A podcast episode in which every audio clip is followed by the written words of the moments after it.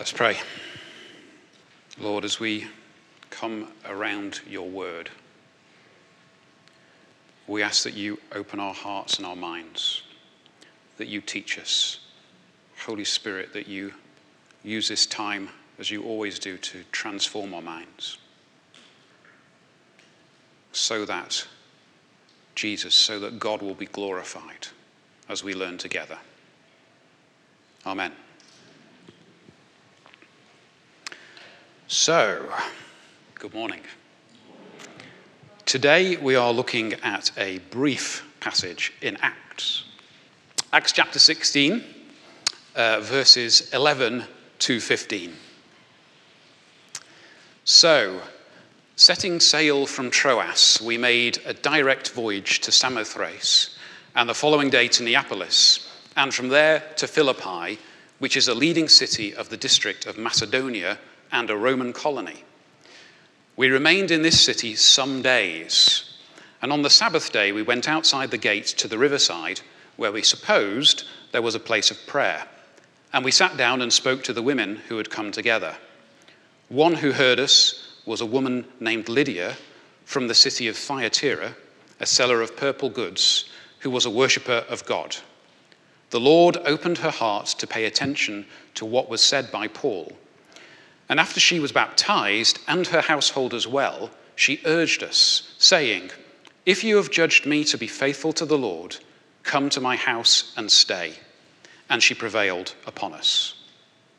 Now, if you, um, if you flick back to a couple of verses before this passage, you'll see something remarkable. Paul and his team haven't, they haven't gone to Macedonia on a whim. Paul's received this detailed vision from his Lord and Savior. And it's this vision where this man from Macedonia urges him to come and bring help to the area. So Paul's received a call.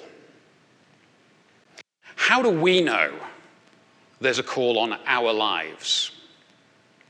How do you know that God has called you to this very point where you're sitting here in this building or listening to this podcast? Is it all chance? A quirk of where you happened to be born? Nothing but fluke or your own choices? Let me blow your mind for a moment. Is that all right? God is omniscient, all knowing. So he knows everything that has happened, everything that's happening now, and everything that will happen. Take that in for a moment. I barely know what I'm doing from one minute to the next, never mind anyone else. And our astonishing God knows it all, everything. Every person, every animal, every blade of grass, every atom. But more incredible than that, the truth, this truth about God's knowledge has always been true. So, at the precise moment that he spoke and brought the universe into existence, he knew how it would all turn out from Adam and Eve to the second coming of Christ and beyond. He knew that we would arrive here today. He knew it, and he chose to make the universe in such a way that this would happen. He chose to make this universe, the one with you in it. He could have made a completely different universe without you or me in it. But he didn't. He made this universe deliberately. So you are not a mistake or a product of chance. God consciously set the universe in motion such that he knew your life was inevitable. So, is there a call on your life? You bet there is. God's wise, He's loving, He's just, He is the perfect Father. All the things that have happened in our lives whether we view them as good or bad, they all happened exactly as he foresaw, before any one of us was born. And there's more to this than God knowing who he would be and what we would do. The really brain stretching thing about omniscience is that God also intervenes in our lives. He gives us guidance, He directs our paths, He works miracles. So, at the point that God made everything, He didn't simply know everything that you or I would do, He also knew everything that He would do and how His intervention would affect the outcome. He knew Adam and Eve would eat the forbidden fruit from the tree he'd created. He knew his creation would suffer because of that, and he knew that he would send Jesus to satisfy the requirements of his own justice and to make a way for his sinning, broken, fallen children to come back to their Father. And you say, That's impossible, Rob. And I say, That's right, you're getting it. Impossible is God's specialty.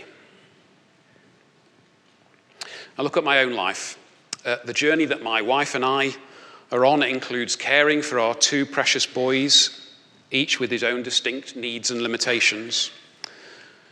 And over the years, several people have said to us, I couldn't do what you do. And some people have pitied us. And I guess some people have been grateful that this journey of disability didn't happen to them. And that's okay. I wouldn't blame anyone for feeling that way. Because until you've walked a particularly difficult stretch, it can be hard to imagine how God can strengthen and support you in it and give you the grace to grow through it. And that's how it's been for us. God has been with us every step of the way, encouraging, guiding, intervening, weeping with us through the suffering, and intervening miraculously according to his own wise counsel. God knew this would happen to my family, and he always knew how he would help us. He called us to this life. Last week we saw God directly intervening in the life of Paul through a vision given by the Holy Spirit. And the vision showed Paul the next steps that he should take on his mission to spread the gospel. And Paul paid attention to this vision, this dream. Is that an easy thing to do? To take a vision seriously? Maybe, maybe not. I know if I acted on every dream I had, my life would be a far bigger mess than it is now. How did Paul know that he should take this vision seriously? Well, he'd encountered the living Christ. He'd heard the voice of Jesus. He walked daily with his Savior, and he recognized what he saw and heard. He wasn't curiously following a dream, Paul was following this vision with conviction, with a spiritual witness, with the sense that this was God's call and that the wisest choice is always to obey. Do we think that Paul had moments of doubt? Did he wonder if he'd misinterpreted the dream or that it was just his imagination? And even if he didn't have doubts before the journey, I wonder how he, he felt when they arrived in Macedonia. Now, Paul may have expected or hoped for confirmation as he reached the city of Philippi, but nothing. He gets there, no one greets him, and he can barely find any believers. There was no big welcome and no clear indication what he was supposed to do next. The apostles might have wondered what was going on. Had Paul been wrong after all? Of course, as Dave Scotland pointed out in his sermon a few weeks ago, apostles aren't infallible. Paul's habit in evangelizing was to go to the synagogue first. And remember what he wrote in Romans 1:16, "For I am not ashamed of the gospel, for it is the power of God for salvation to everyone who believes, to the Jew first, and also to the Greek." Now Paul, under the guidance of the Holy Spirit, would first approach the Jews. Uh, maybe God's chosen people would listen, and God willing, Paul would get their trust and their confidence. And after meeting the devout Jews, he'd then turn his attention to the Gentiles in the area. But he hits a problem when he arrives in Philippi. It's a Roman colony in a Greek town. There is no synagogue. The only central place of meeting would have been for the worship of the Roman emperor and the false Roman gods.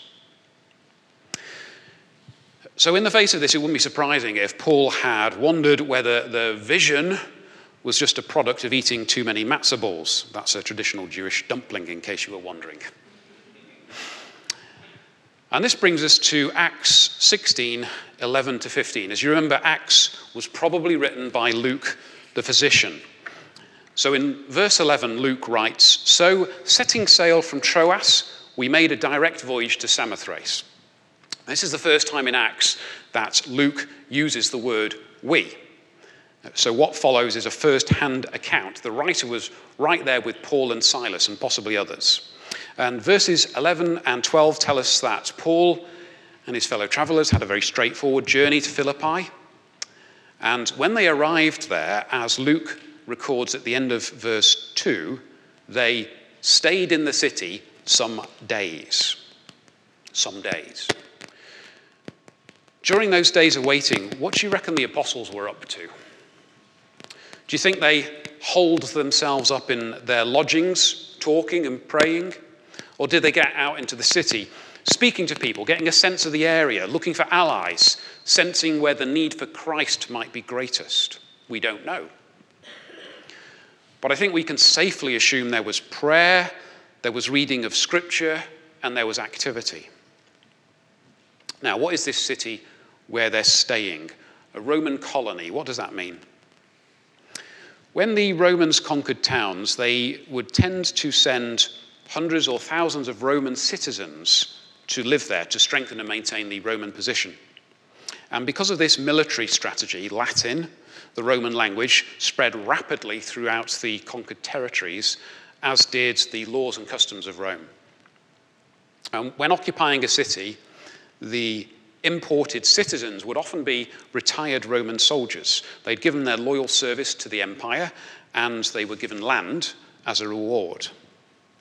And a colony had the highest status of any Roman town. Colonies were self governing, they looked after themselves, and they were exempt from a lot of taxes. So this would give the town significance and self importance. Philippi in the northeast of Greece was one of these colonies. By the time Paul got there, Philippi had a, a population of about 10,000, and 2,000 of those inhabitants would have been slaves. So, and since Philippi was a Greek city, it's likely that a lot of those slaves would have been native Greeks. So we have strong Greek and Roman influences in Philippi. And to flesh this out a bit, I'd just like to read you a bit of an article from the Society of Biblical Literature, very learned. Uh, this was written by Peter Oakes, who's a professor of New Testament studies at Manchester University. If you visit Philippi, he writes, make a point, and I know you're all planning to go to Philippi straight after this sermon. Make a point of going off the beaten track on the way from the town centre to the theatre. Follow the bottom of the rocky hillside you will find a gruesome sight a set of three rock carvings of a woman in a short cloak kneeling on the back of a deer whose head she is pulling back in order to slit its throat. This is a sanctuary of the goddess Artemis, or in her Roman guise, Diana. Continue to the theatre and climb right up to the back of the auditorium, then onto the hillside beyond. Carved into the rocks are dozens of pictures of women. Many are representations of Artemis. Here, seen standing with a bow, but many others appear to be women in normal clothes.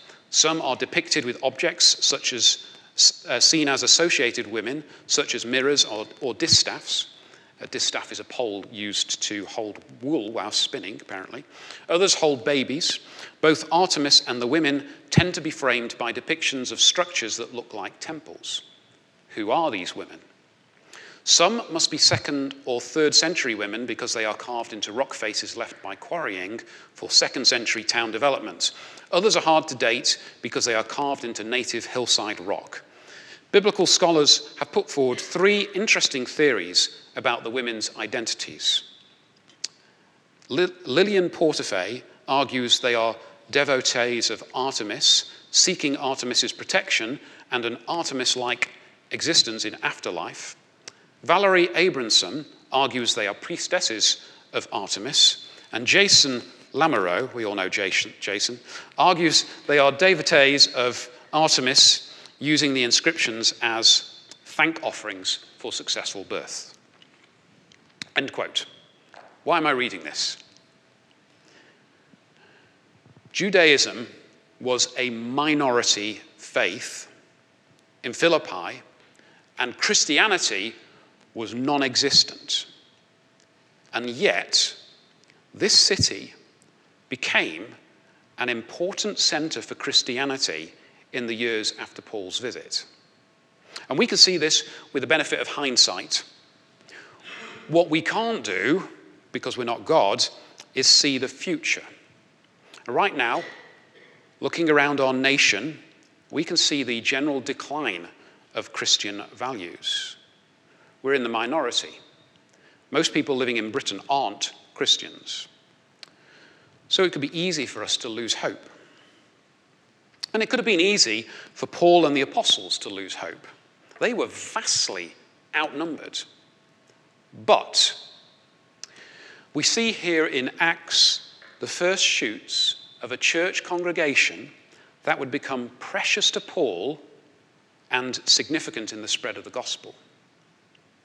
The book of Philippians is Paul's letter to the church that grows out of this journey to Philippi. Listen how he talks to them. Philippians 1 3 to 5.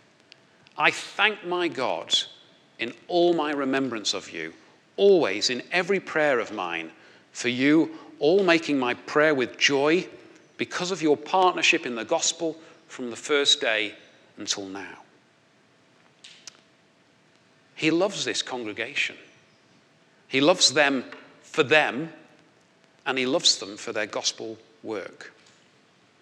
We don't know what the impact will be of the short years that we spend on this planet. What we do know is God is always working in us and through us, and we can trust his plans. Our small congregation here, Freedom Church, it could fizzle out. It might grow until we number in the thousands. Or it could be a center through which the gospel spreads in many directions. But whatever happens, whether we define it as success or not, we can be sure of this that God is working out his promises, his purposes. So we don't need to be downcast if we seem to be struggling to grow in numbers, and equally, and listen carefully, equally, we mustn't be puffed up if new people are joining us every week. Because either way, it would be arrogant and silly to think we have control over the outcome. Whatever becomes of this congregation, this small representation of the body of Christ, there is no sense in which we can take the credit or the blame for that matter. The only blame we might have held is for our sins. And Jesus has taken that blame away. We can be certain that when we lay down our lives for our Lord and Savior, He will use us, whether we understand how He's using us or not. Did you know that when the Israelites were trying to leave Egypt and Pharaoh kept refusing to let them go, God was using Pharaoh? God was using Pharaoh. So God kept sending the plagues, and Pharaoh would see sense and tell the people to go, But then, moments later, what happens? If you read the story in the book of Exodus, you'll see this repeated phrase God hardened Pharaoh's heart. God did it. Why God did that is a completely different sermon. Just notice that God was using Pharaoh as he chose. Pharaoh, who served idols and kept an entire nation enslaved, was the instrument of God. How much more then will he use us who actively surrender to him on a daily basis, saying, Use me, Lord? We have to be careful with this, of course. If we're honest, we quite like it if God used us for some great purpose. Wouldn't it be wonderful if I could preach to a gathering of thousands of people and everyone repented and believed in Jesus? We'd love that, wouldn't we? I confess I would. The thing is, when we surrender to God, we give up control not just of the outcome, the destination, but also the means, the journey. It's all His.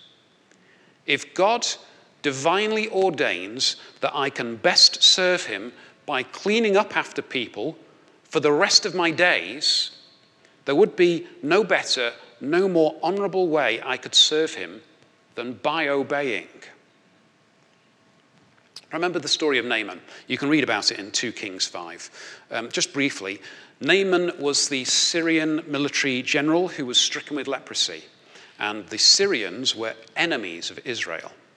And he visits Elisha the prophet in Israel in the hope that Elisha would heal him. And the prophet says, Go bathe in the river Jordan, which is in Israel. And Naaman's incensed. This was beneath him. He had far better rivers in his own country. But Naaman's servants encouraged him to do it anyway. So Naaman swallowed his pride, bathed in the Jordan, and was healed. Naaman didn't know better than God. As Mary, the mother of Jesus, said to the servants at the wedding in Cana, whatever Jesus says to you, do it. You don't have to understand it, just do it. And in that case, at the wedding, something they could never have predicted happened. Water miraculously turned into wine. It's not every day you see that, is it? Whatever he says, do it. Acts 16, verse 13. And on the Sabbath day, we went outside the gate to the riverside where we supposed there was a place of prayer, and we sat down and spoke to the women who had come together. There's no synagogue in the city, but it looks like the apostles heard a rumor that there was a gathering of faithful women outside the city. So it's a Roman colony. It's unlikely a synagogue would have been tolerated inside the city walls. And, and in any event, a, um, a, synagogue would have required the presence of at least 10 Jewish men. That was the number uh, that was important for lots of different kinds of Jewish gatherings. And other than the apostles, there are no men in this scene. The incident concerns faithful women, not all of them are Jews by birth, who've gathered to worship God. And they possibly gathered near a body of water so that they had water available for ritual cleansing, very much part of the Jewish tradition.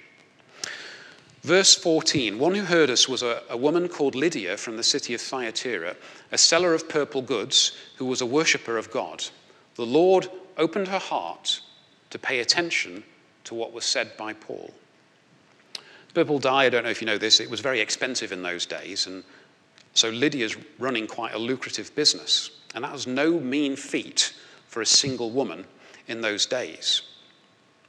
There's no mention of a husband, and this is a highly patriarchal society, so many single women and widows were completely dependent on others for their food and shelter. So Lydia is doing fairly well. But that is not what's so remarkable about her. It's far more remarkable that a convert to Judaism living in a Greek city occupied by Romans is finding a way to seek and serve God. And God extends grace to her. Now, this might sound like a crunching gear change, but stay with me. It will make sense, I promise. When you want to find the meaning of a word, what do you do? You look up in a dictionary or online, or you ask a knowledgeable friend.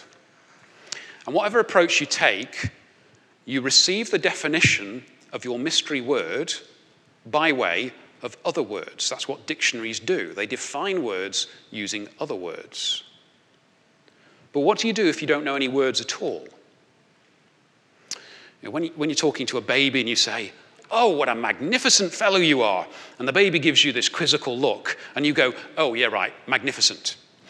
Do you give the baby a dictionary so he can look up the meaning of the word? No. The baby goes, Guga. And you say, Right, you've got it. A dictionary is no use to a baby when the baby knows no words. What on earth does this have to do with our passage, Rob? Well, I'm going to tell you. The work of salvation, would you say that a person does it or God does it? So I'm standing next to this unclimbable tree. I have no ladder, and I'm looking up at the beautiful apples that are just out of reach. Can I say to myself, it's okay, I'll just climb on top of myself and pluck an apple? That's not going to work. And no more can we save ourselves. We can't climb on top of ourselves to get to heaven. We can't pull ourselves out of darkness. And we can't understand the contents of a dictionary when we have no words. Before conversion, we are dead in our sins, and all we have at our disposal are more instruments of death. So, just as a person who has no language also has no use for a dictionary, a person who has not received Jesus will struggle to understand the gospel. There's a missing frame of reference. Do you see? I enjoy apologetics. Stay with me still. Apologetics really helps you to understand and explain your faith. And through the study of apologetics, I've learned something that Uh, I believe, is a very compelling argument for the existence of God. It's called the Kalam cosmological argument. And you can look it up if you like. I'm not going to dwell on it now, you'll be relieved to hear. Kalam is spelled K A L A M. And it's one of the strongest arguments I've found for the existence of God. I've shared this argument with friends who are atheist, agnostic, or of other faiths. And how many of those people do you suppose have become Christians because of this argument? That's right, none. Even though it's a brilliant argument, they didn't accept it. Am I giving a dictionary to people who have no words? Am I asking a friend to climb on top of himself? Verse 14 says of Lydia, the Lord opened her heart to pay attention to what was said by Paul. The Lord opened her heart. Her conversion required two things. Firstly, it needed the obedient preaching of the word by Paul. But second, and far more important, it depended on God opening her heart. So God extended grace to Lydia, and through that grace, she was saved. Let's sum up where we've got to so far. So we've seen the call of God, both for Paul to go to Macedonia and for us to live our lives for God. And we've talked about the essential importance of obedience in response to a loving God who knows our every need. And we've understood that God's plans are perfect and that He intervenes in time to bring about His purposes. And we've seen how God opens hearts to receive his word. He orchestrates salvation. The call provokes obedience. Obedience brings us into line with his plans. And the outcome of his plans is salvation. And so we come to verse 15, the response to salvation. Acts 16:15 and after she Lydia was baptized and her household as well she urged us saying if you have judged me to be faithful to the Lord come to my house and stay and she prevailed upon us God made it possible for Lydia to receive the gospel. He sent Paul to Macedonia and he opened Lydia's heart. Then Lydia, who was already devout, responded in submission to this message. And she was immediately baptized, which we know is both an act of obedience and a sacrament, a sacred event that symbolizes the way God washes us clean from our sins. Lydia had authority over her household, and they too were baptized. Now, these people were probably servants and workers and maybe other relatives or people who were under her protection. And she opened her house and belongings to the apostles, showing them hospitality and generosity. There can be no doubt that she knew she'd received a priceless gift, the gift of salvation. So, extending hospitality to the apostles would have been a natural way for her to express her gratitude to them for their faithfulness and to God for his mercy. Jesus said, you can find this in Matthew 10 8b, you received without paying, give without pay. Or in other translations, freely you've received, freely give. So, what does this mean for us? What do we need to do? How should we respond? Firstly, Seek and listen for the call of God, however that may come. Listen to Keith's sermon from last week. That gave you some ideas about how the call comes to, in your life. And he, he may guide you through a witness in your spirit, words from other people, circumstances he orchestrates, many different ways. But first and foremost, he'll guide you through his word. Read the Bible every day. Read it as if your life depended on it. If you find it hard to read your Bible, do you know what you need to do? Read your Bible. Second, determine to obedient to that call. Don't jump the gun. God's timing isn't the same as ours. His is perfect, ours isn't. Still, prepare your heart to say yes to God, yes to obedience, yes to repentance, to keeping the slate clean, yes to service, yes, no matter the cost. Thirdly, remember that his plans are perfect. They may make no sense to us. We may never understand in this life why he instructs us as he does. But he knows what he's doing. He's completely trustworthy. The onlookers mocked Jesus hanging on the cross. They didn't understand. It was a perfect plan. Fourthly, let God open your heart. The work of salvation, which is an ongoing work, is the work of Christ, His Holy Spirit in us. Don't resist. Surrender. Sooner or later, you'll have to give in anyway. And lastly, respond enthusiastically as He opens your heart. A life of faith is a life of adventure.